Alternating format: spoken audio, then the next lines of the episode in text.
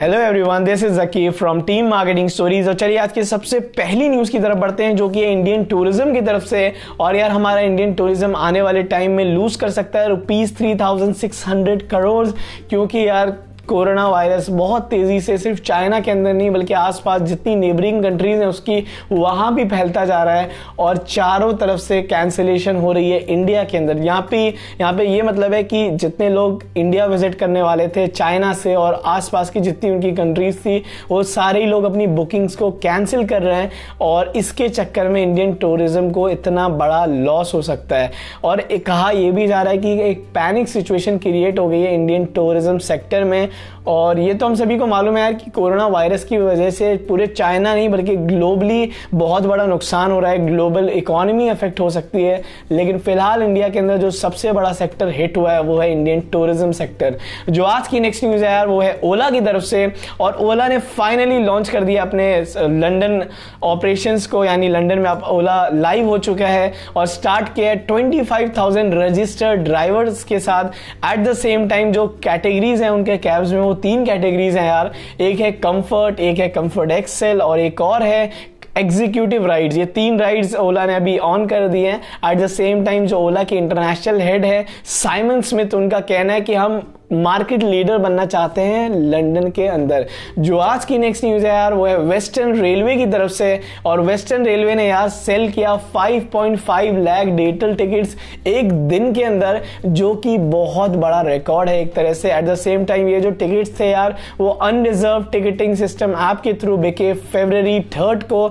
और ये बहुत बड़ा चेंज आया है जब रेलवे बुकिंग की बात आती है, क्योंकि यही स्टैटिस्टिक्स जब हम देखते हैं नवंबर टू थाउजेंड एटीन में तो एक दिन में one point two four lakh booking होती थी, और फिर जब जनवरी टू थाउजेंड ट्वेंटी आता है तो वो नंबर चला जाता है three point three nine lakh पे।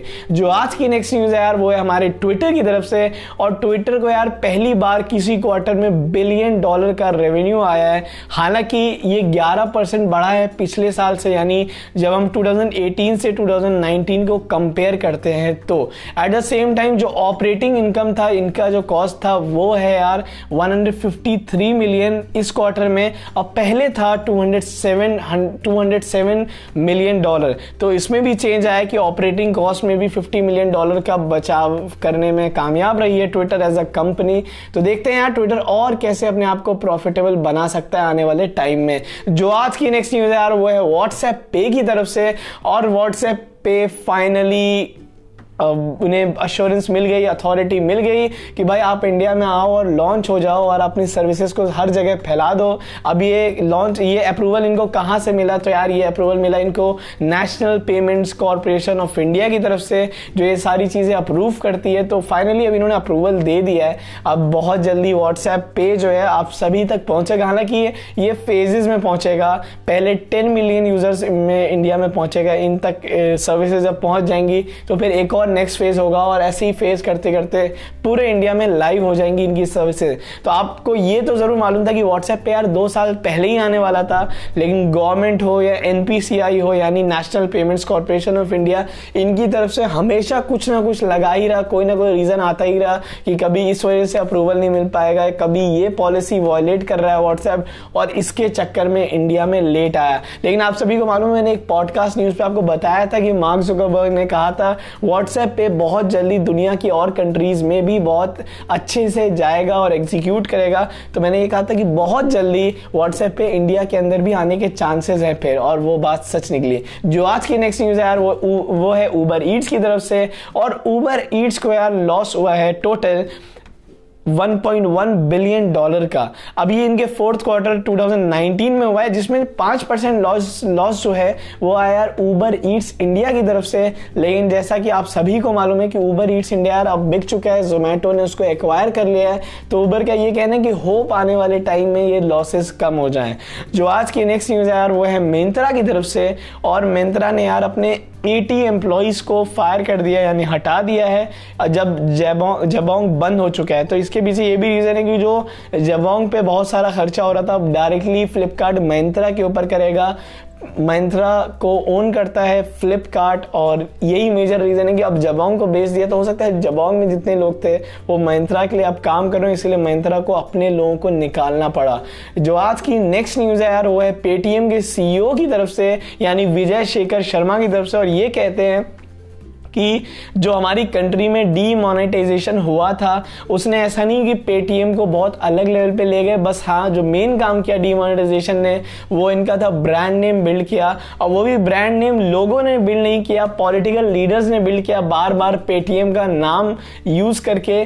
तो इनका ये कहना है कि जिन लोगों को ये लगता है कि अगर डीमोनेटाइजेशन नहीं आता हमारी कंट्री के अंदर तो पेटीएम नहीं बिल्ड हो पाता, ऐसा बिल्कुल भी नहीं था। पेटीएम की सिर्फ जो ब्रांड नेम थी वो क्रिएट हुई डी मोनेटाइजेशन की वजह से, लेकिन बाकी जितनी भी चीजें हैं वो पेटीएम के काम की वजह से इतना अच्छा पेटीएम आज बन पाया है। तो यही थी यार आज की बेस्ट से बेस्ट टेक न्यूज, कुछ business news, and I hope आप लोगों को मजा आया हो। आप लोग यार जाओ मार्केटिंग डॉट स्टोरीज के इंस्टाग्राम हैंडल पे आप हमें मैसेज कर सकते हो कि आपको हमारे पॉडकास्ट कैसे लगते हैं। एट द सेम टाइम जो लोग एप्पल पॉडकास्ट पे सुन, सुनते हो यार वो लोग जाओ अपना रिव्यू लिखो, पहले रेट करो उसके बाद आप रिव्यू लिखो, और अगर आपको अपना पॉडकास्ट का रिव्यू हमारे मार्केटिंग स्टोरीज के स्टोरी पे पोस्ट करवाना है तो आप हमें वो रिव्यू का स्क्रीनशॉट लो और हमें मैसेज कर दो, we will post it on our story. At the same time जो लोग गूगल और स्पॉटिफाई पे सुन रहे हो यार जाओ पहले इस पॉडकास्ट को मार्क एज फेवरेट करो, एट द सेम टाइम हमारे चैनल को फॉलो करो। होप आपको ये न्यूज़ बहुत वैल्यूबल लगती हो, एंड जिन लोगों ने हमारी